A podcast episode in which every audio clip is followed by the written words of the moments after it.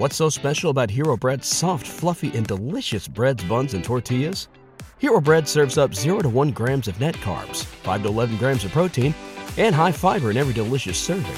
Made with natural ingredients, Hero Bread supports gut health, promotes weight management, and helps maintain blood sugar. Hero also drops other limited edition ultra low net carb goodies like rich, flaky croissants and buttery brioche slider rolls. Head to hero.co to shop today.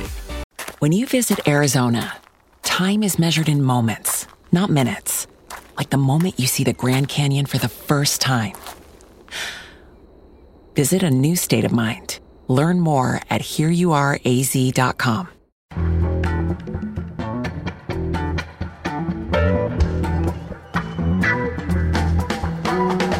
From The Nation magazine, this is Start Making Sense. I'm Jon Wiener. Later in the show, the largest anti war demonstrations in American history were the protests in the fall of 1969, with more than 2 million people in the streets demanding end the war in Vietnam. But did those demonstrations have any effect on President Nixon? Did they help end the war? Historian Chris Appy will comment and we'll talk about the new documentary called The Movement and the Madman, playing on PBS American Experience on March 28th. But first, American women in 2023. The news is bad, but it's not all bad. Katha Pollitt will explain in a minute. There's bad news about women in America today, but there's also some good news as we celebrate Women's History Month. For both, we turn to Katha Pollitt poet, essayist, and award winning columnist for The Nation. She's also written for The New Yorker, The Atlantic, and The New York Times. Her most recent book is Pro Reclaiming Abortion Rights. We reached her today at home in Manhattan. Katha, welcome back. Hi, Jon. Thanks for having me on the show. Well, let's start with the good news. What's on your list? More girls than ever are going to college and grad school, where they receive the majority of degrees at every level. That's pretty amazing. Girls and women's sports are pretty big. Teen pregnancy and motherhood are the lowest they've been in decades, which is kind of amazing. And then even evangelical women are calling out abusive pastors. I mean, there are ways in which there is this kind of ground level, grassroots feminism that can coexist with things like being an evangelical Christian. And on the abortion rights front, there is actually a little bit of good news. Of course, the Supreme Court did not abolish the right to abortion in the United States. It removed federal protection, which left everything up to the states, and in particular, the state Supreme Courts. So far, three state Supreme Courts have ruled on whether their state constitutions protect abortion. Two of those three uh, have said yes.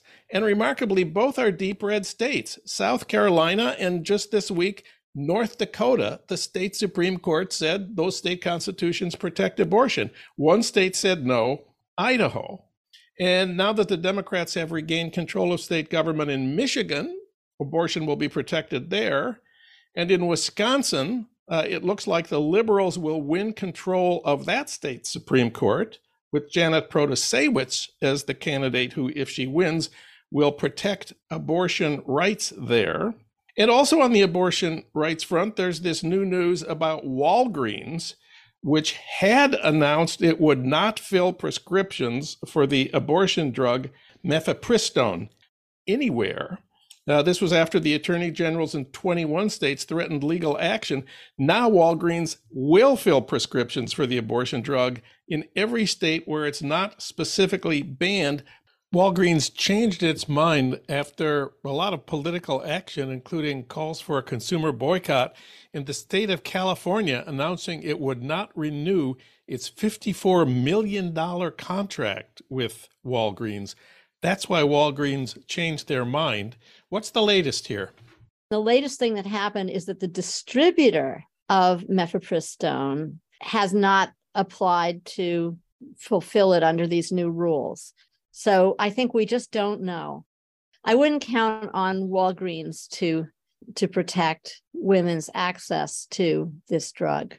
Walgreens has said it will fill prescriptions in those 21 states. Now, it may be that their supplier won't make it available to them. Right. So we'll More, just have to see. And of course, in electoral politics, we have our first ever woman vice president. A record number of women were elected to the House of Representatives in 2022. Right now, 41% of Democrats in the House are women, 16% of Republicans in the House are women. We elected two great women as governors last year Katie Hobbs in Arizona and Gretchen Whitmer in Michigan. And we got the first female governors ever to be elected in New York, Arkansas, and Massachusetts. And I live in Los Angeles, where we have the first woman mayor in history, Karen Bass, former community organizer. And there's one other thing on the good news part of this broadcast. We have special Hershey bars for Women's History Month as they say, celebrating the central role that women and girls play in our lives. This special Hershey bar has a new look to highlight the central role that she plays in our name and our lives. Hershey, get it? And then they go on. It wasn't just this. Is, I'm quoting from their uh, press release. It wasn't just about selling more candy. We wanted to drive real social change. But how exactly does a chocolate brand do that? And why would consumers listen to Hershey's? We wanted to support an organization that inspires us, and we fell in love with Girls on the Run, which works with girls in third through eighth grade to build confidence and life skills through physical activity. Girls on the Run has involved more than 2 million girls since 1996 through a network of 175 local councils in all 50 states. It's a $9 million organization. The lead corporate sponsor is Adidas. Hershey is in the second tier, donating $150,000. And then they add Did you know that Hershey's is number one on Forbes' list of the world's top female friendly companies? What do you think about this good news? I did not know that, Jon. I think that uh, tying women's liberation to a candy bar is kind of silly. Um, and this is what my column was started off being about, which is that every year, Women's History Month to me seems less political and more corporate celebratory. Yay, women. And it's like a month where women, both famous and somewhat less famous, are celebrated. And then we go back to where we were before. Around the time of the Dobbs decision, Michelle Goldberg and Susan Faludi each wrote a piece for the New York Times warning that women were being pushed backwards. And I wanted to write a piece that was said, no, no, things are forging ahead with the, you know, the list of things that we just discussed.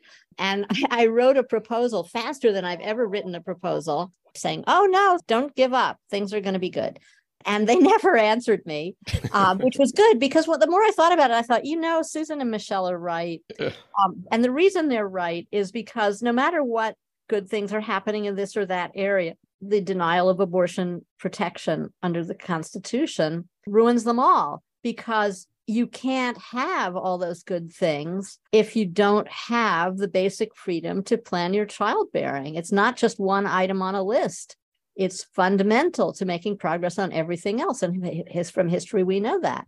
Unwanted pregnancy that cannot be interrupted. Uh, how can that not affect education, sports, political participation, mental health, ability to work, ability to escape domestic violence or poverty, to say nothing of surviving pregnancy and childbirth? Um, so, so, so for starters, we have 14 states, this is all from the Guttmacher Institute, 14 states that have total bans on abortion right now. Four more states have uh, like 15 week bans or seven week bans, something like that. And those states include 36% of women in America of childbearing age, according to the Washington Post. And of course, as you say, this could get worse. Uh, some states are strengthening abortion protections. That was our good news. And some states are doing everything they can to make all of it Im- impossible. And the latest in that last category is the federal court in Amarillo, Texas, which has been asked to have a, a federal injunction banning mifepristone the current FDA rules allow the abortion drug to be used during the first 10 weeks of pregnancy, it used to be seven weeks, It can be mailed or dispensed by retail pharmacies, which wasn't always the case. It's been used by about 5 million people since it was approved in 2000. Major medical groups say it has a very strong safety records. What do we know about the federal court in Amarillo, Texas? Well, this judge is a Trump nominee. Uh, Trump is really the gift that keeps on giving as far as the courts go. And he has a record of being anti abortion, being very conservative. He's a, you know, he's a big Catholic, and people are very afraid about how he'll rule.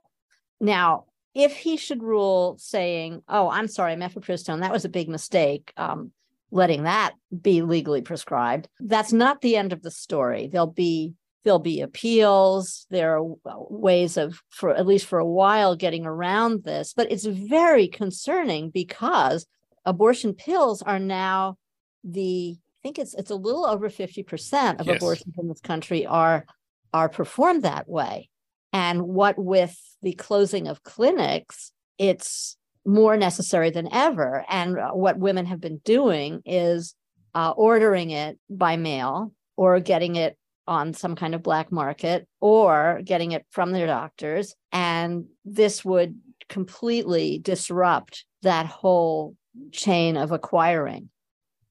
And the legal challenge is, as usual, extremely dubious. They're challenging the FDA's approval of this drug 20 years ago state attorneys general, they don't really have standing as standing is usually defined. And so a lot of this is just going to be the legal technicalities of what FDA drug approval requires 20 years ago and today, and who has standing to challenge it, and what power a judge has to uh, overrule an FDA decision. So this is complicated matter in the legal weeds that will eventually end up at the Supreme Court if this judge does issue this injunction it is kind of amazing that one man can deny a quarter of a women, the women in this country, the, which is approximately how many women will have an abortion during their reproductive life, and he can just screw it up for them completely. One person. It's like we have this kind of king of reproduction.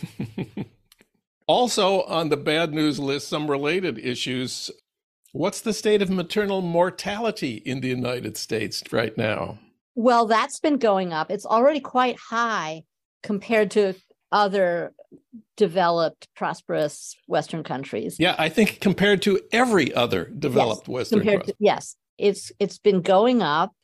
And uh, here's an interesting wrinkle: it's possible that in the states, in the red states where abortion is, it's not just that abortion is legal, that doctors uh, are run great risk in taking care of patients who are very sick or who really need an abortion for, you know, to save their lives. And if medical students and young doctors don't go to those states, it will be even harder for women in those states to find to find care because doctors are terrified also on the bad news list, domestic abuse. You had some statistics about murders of women by their uh, intimate male partners. What are those statistics? Approximately three women are murdered every day by intimate male partners. And to make, just to put the cherry on top, a judge in Texas said, You can't take away the guns of someone who has been convicted of violence against, you know, of intimate partner violence because, well, because it's his gun. guns are very important. Oh, uh, man. so, if you're not murdered by your partner, if you don't die in childbirth, then you have the issue of childcare. How are we doing on childcare in America? Oh, childcare is a terrible, terrible situation. There are President Biden said 1.2 million women, but I think it might be more than that. I've seen much higher statistics. Women who want to work and they can't because they can't find childcare. Um, there are large swaths of this country that are what they call childcare deserts, which means there simply aren't enough providers at any price. Um, but then there's the question of the price of childcare, which is very high. Um, I mean, my daughter is paying something like something like twenty thousand dollars a year for her preschooler, my granddaughter. And how many families have that? It's amazing to me that women aren't as organized to just really rant and rave and march in the streets and sit in and do the political work to connect with legislators and force them to change these situations. I mean, the people that are doing it are great. I think we've never had better activists than we have now. And I, I, you know, I want to tip my hat as I often do to abortion funds, which, you know, really knock themselves out to raise money to get abortions for poor women and to get women to their abortion if they live in an anti an anti-abortion state. But we need more. We need a lot more. Let me just say, in the last election, we had a huge, unprecedented mobilization of women voters supporting candidates who promise to protect abortion rights. And that's part of the reasons that the Democrats did better in the last midterm elections than any party has done in midterm elections in the last uh, quarter quarter of a century. And it seems like it's going to keep going. If we look at what's happening in Wisconsin right now with the election of the state Supreme Court justice who could swing the court from conservative to liberal, the lead candidate is a public defender of abortion rights. Pretty unusual for a candidate for a judge's position. Well, from your lips to God's ears. I hope that's I hope that's what happens. Uh, because as you also know, in the last elections, the, the Republicans they didn't do badly. They didn't do badly, and one reason they didn't do badly was because of my state, New York, where the Democrats completely dropped the ball. So I just I look back, you know, and I think about even in 2004, there was one of the largest demonstrations ever for abortion rights in Washington, D.C., the March for Women's Lives. Then we had the Women's March in 27, beginning of 2017. That was also huge. But where are those people now? I hope they're organizing in their home states. But the Women's March itself, as well as the National Organization for Women, seem to me to be shadows of their former selves and Planned Parenthood and NARAL seem to have been blindsided by Dobbs. Although, you know, for years they warned us it was coming. And then when it came, where were they? Katha Pollitt, you can read her new column for Women's History Month, Let's Make History at thenation.com. Thank you, Katha. Thank you for having me, Jon.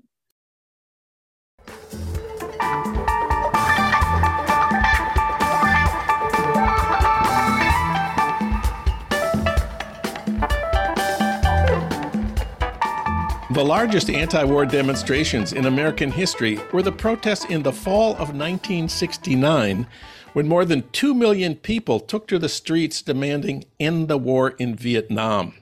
But did those demonstrations have any effect on President Nixon? He didn't sign a peace treaty until January 1973, more than three years later, and the last American troops didn't leave Vietnam until March 1973. But now there's a terrific new documentary on PBS American Experience. It's called The Movement and the Madman, and it presents evidence that the demonstrations did indeed change history and help in the war. It's playing on PBS stations March 28th, and then will be streaming at pbs.org and on the PBS What's so special about Hero Bread's soft, fluffy, and delicious breads, buns, and tortillas? These ultra low net carb baked goods contain zero sugar, fewer calories, and more protein than the leading brands, and are high in fiber to support gut health. Shop now at hero.co. When you visit Arizona, time is measured in moments, not minutes. Like the moment you see the Grand Canyon for the first time. Visit a new state of mind Learn more at hereyouareaz.com. App. For comment, we turn to Christian Appy. He's a historian of the Vietnam War era who teaches at UMass Amherst. His books include Working Class War, American Combat Soldiers in Vietnam, and most recently, American Reckoning, the Vietnam War and Our National Identity. He's director of the Ellsberg Initiative for Peace and Democracy at UMass Amherst, and he's at work on a biography of Daniel Ellsberg.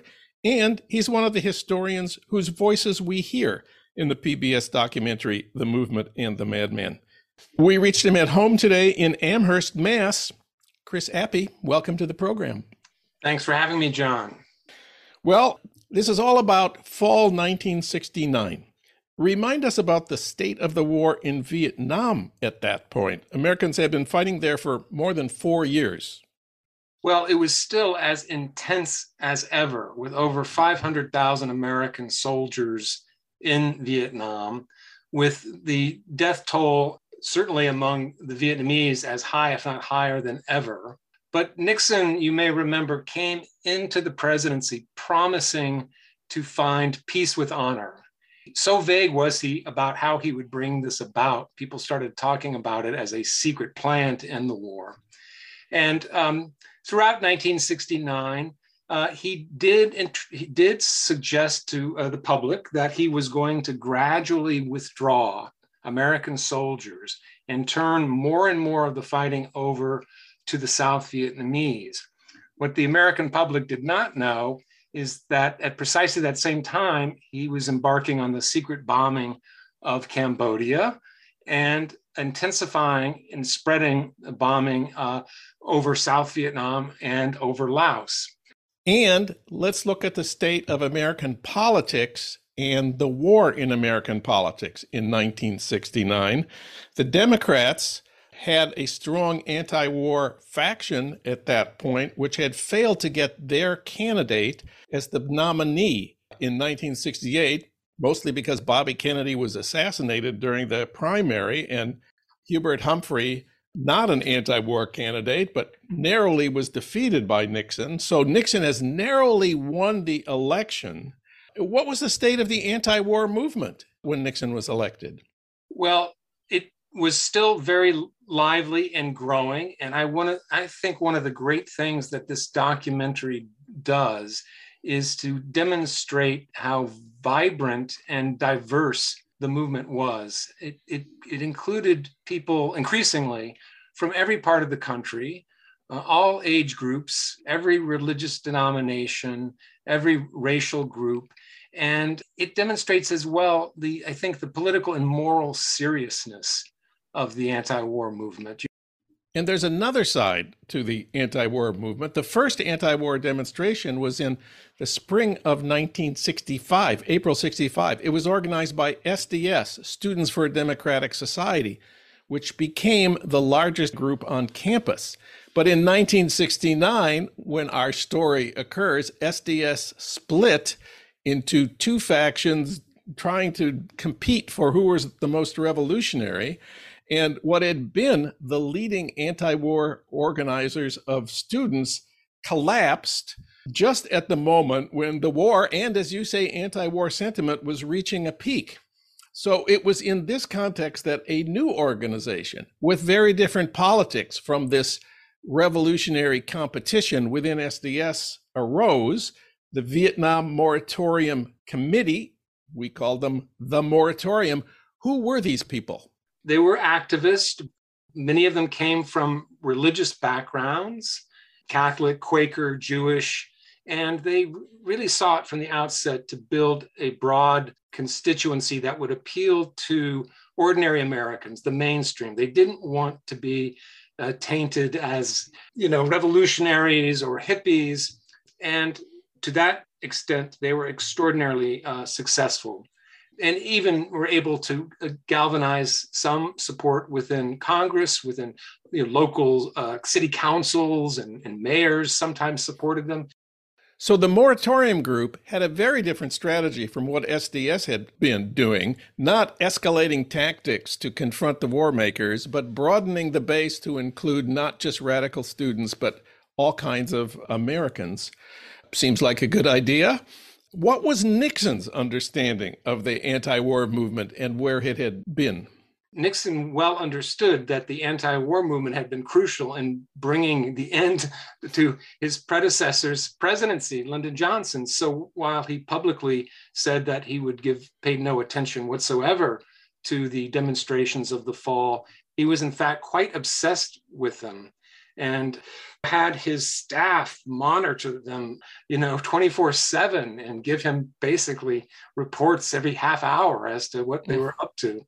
So let's talk about what they were up to on the first day of the national moratorium. That was the October demonstration, October 15th, 1969. This was the decentralized one, not a march on Washington, but in cities and towns across America. And I want to emphasize that their strategy here was not just to broaden of the activists in the movement tremendously, but to hold firm to the demand for immediate withdrawal. So their demand was clear and firm, but their effort was to be broad and inclusive. What happened on October 15th, 1969? Well, the first thing I want to emphasize is that October 15th was a Wednesday the middle of the week. It was originally conceived of as a kind of general strike where business as usual would come to a halt while the nation turned its attention to the ongoing war and how to end it as fast as possible. The fact is that on a Wednesday, millions of people in towns and cities all over the country uh, did come together in vigils and marches and protests and the, this sort of a ritualistic reading of the names of Americans who had died in Vietnam with music and sort of all kinds of act- activities. So this is 200 cities, 2 million people, October 15th, 1969. America had never seen anything quite like this before. It was so extraordinary that the press actually took seriously, maybe for the first time during the war, uh, took seriously uh, the scope of this movement and ran stories about it. Going back to your question about Nixon's reaction, that drove him crazy that uh, it was being treated so respectfully. And what was Nixon's response on November 3rd? He decided that he would speak to the nation. Originally, he was going to announce, likely to announce, major escalations of the war this is the, the, the key backstory uh, and backbone of this documentary, which really begins by our hearing Nixon pledge during his 1968 campaign that he thought the use of nuclear weapons in Vietnam was just unnecessary and uh, too provocative. But unknown to the American public, uh, Nixon was issuing a series of threats directly to the North Vietnamese, but also via the Soviet Union, which said that if they did not make substantial concessions at the negotiating table, they being North Vietnam, the United States on November 1st would embark on a savage, punishing blow, to use Kissinger's phrase for it, against uh, North Vietnam, to include uh, renewed bombing of all of North Vietnam, which LBJ had uh, ended the year before, perhaps a ground invasion of North Vietnam, certainly the mining of harbors, the bombing of the dike system, which would have caused tremendous suffering and perhaps famine in the North, and most disturbingly, possibly the use of nuclear weapons, uh, principally on the rail lines connecting China to North Vietnam. So yeah. there had been a plan to escalate the war significantly that he was going to announce on November 3rd. Instead, he made a different announcement on November 3rd. Well, on November 3rd, instead of announcing the escalation of the war, he asked that patriotic Americans, the great silent majority, he called them, uh, should join with him and, and express their support for the country. So, in effect, he, in that speech, turned the debate away from the merits of the war to a debate about who's a patriotic American and, and who's not. Really, a debate over the flag. And I have to say, he did that with quite a lot of success. And what the anti war movement didn't realize, this had actually represented a change in his own policies or his own intentions. So there had been this plan called Operation Duck Hook which involved threatening Russia and Vietnam with nuclear weapons. The problem here, of course, was the Russians and the Vietnamese would think Nixon was bluffing. So the problem for Nixon and Kissinger became how could they convince their antagonists that Nixon was not making a rational bluff? And that's where this concept of the madman, which is in the title of this documentary, The Movement and the Madman, comes from. That Nixon was a madman. Is that Daniel Ellsberg's term? Where does that come from? Nixon explained this madman theory to his aide, Bob Haldeman, even before he was elected president. And it goes something like this He said, Bob, I call it the madman theory. I want the North Vietnamese to believe that I would do anything to end this war, that I'm uh, crazy, and that I, uh, uh, they, they know we can just slip the word to them that you, you know how, how obsessed he is with communists, and we can't restrain him. Plus, he's got his hand on the nuclear button. And once they get that message, Ho Chi Minh himself will come, you know, uh, begging to uh, Paris to, to make a deal. Then came the second huge demonstration on November 15th. This was a day of protest in Washington, D.C., and San Francisco, unprecedented in American history in its size. On the mall in Washington, D.C., the most memorable moment for many people was when a quarter of a million people sang John Lennon's new song, Give Peace a Chance, led by Pete Seeger, who shouted, Nixon, are you listening? This demonstration included members of Congress, active duty military, the whole spectrum that had been organized by by the previous month's mobilization. One of my favorite parts was the candlelight march outside the White House uh, the night before November 15th. Nixon looked outside the windows and saw the march. And what did he propose? He said, Isn't there a way we can have some helicopters fly over these demonstrators and blow out their candles? oh, so, November 15th was this unprecedented, huge thing. I remember after November 15th feeling that this didn't work. It didn't change the war. The war went on pretty much as before. And, and the documentary says I wasn't the only one who, who felt that way. But we have learned since then, as historians, that big changes were underway uh, in the White House. Tell us about those.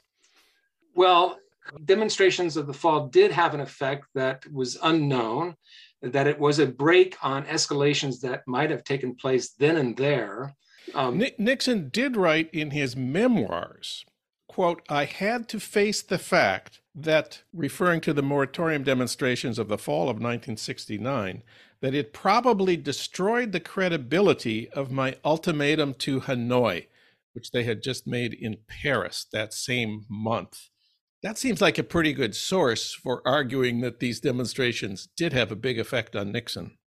We, we can't exaggerate the effect of the anti-war movement when we consider the fact that you know Nixon berated himself over backing down uh, in the fall, and l- later introduced forms of escalation that he had already conceived of of launching in 1969. So it's in the spring of 70 that he invades Cambodia.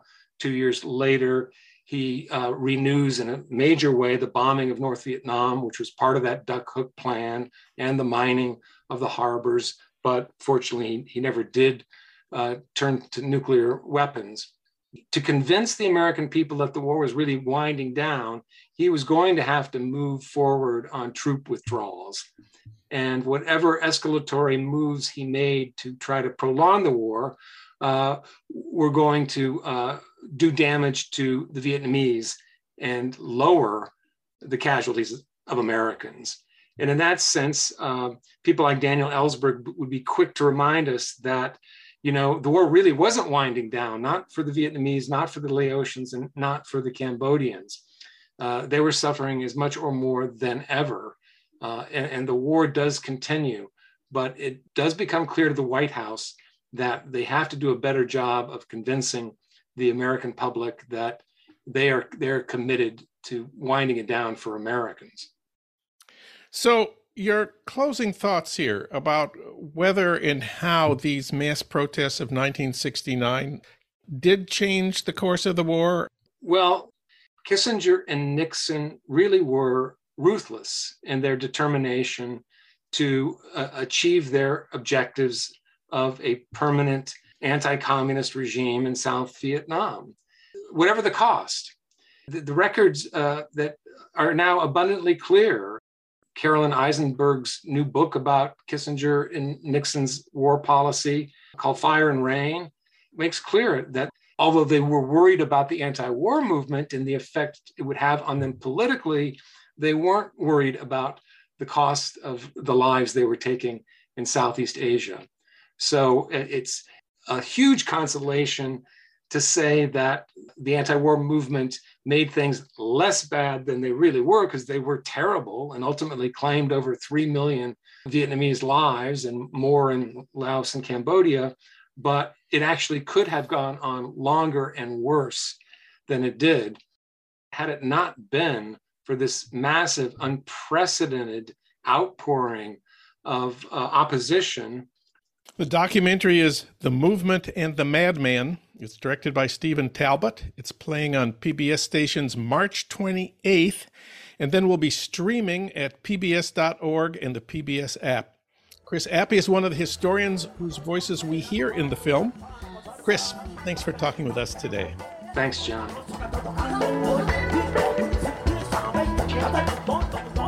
Start Making Sense, a podcast from The Nation magazine, is co produced by the LA Review of Books and recorded in Los Angeles at our Blythe Avenue studios. Renee Reynolds is our associate producer. Alan Minsky is our producer.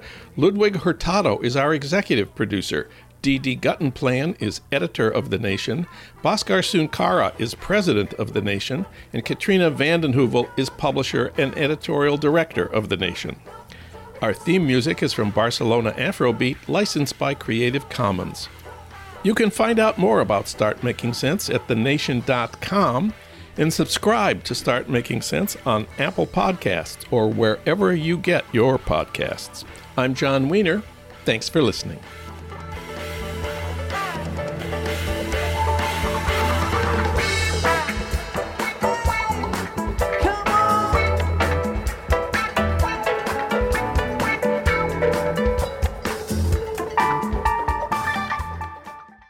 What's so special about Hero Bread's soft, fluffy, and delicious breads, buns, and tortillas? These ultra low net carb baked goods contain zero sugar, fewer calories, and more protein than the leading brands, and are high in fiber to support gut health. Shop now at hero.co.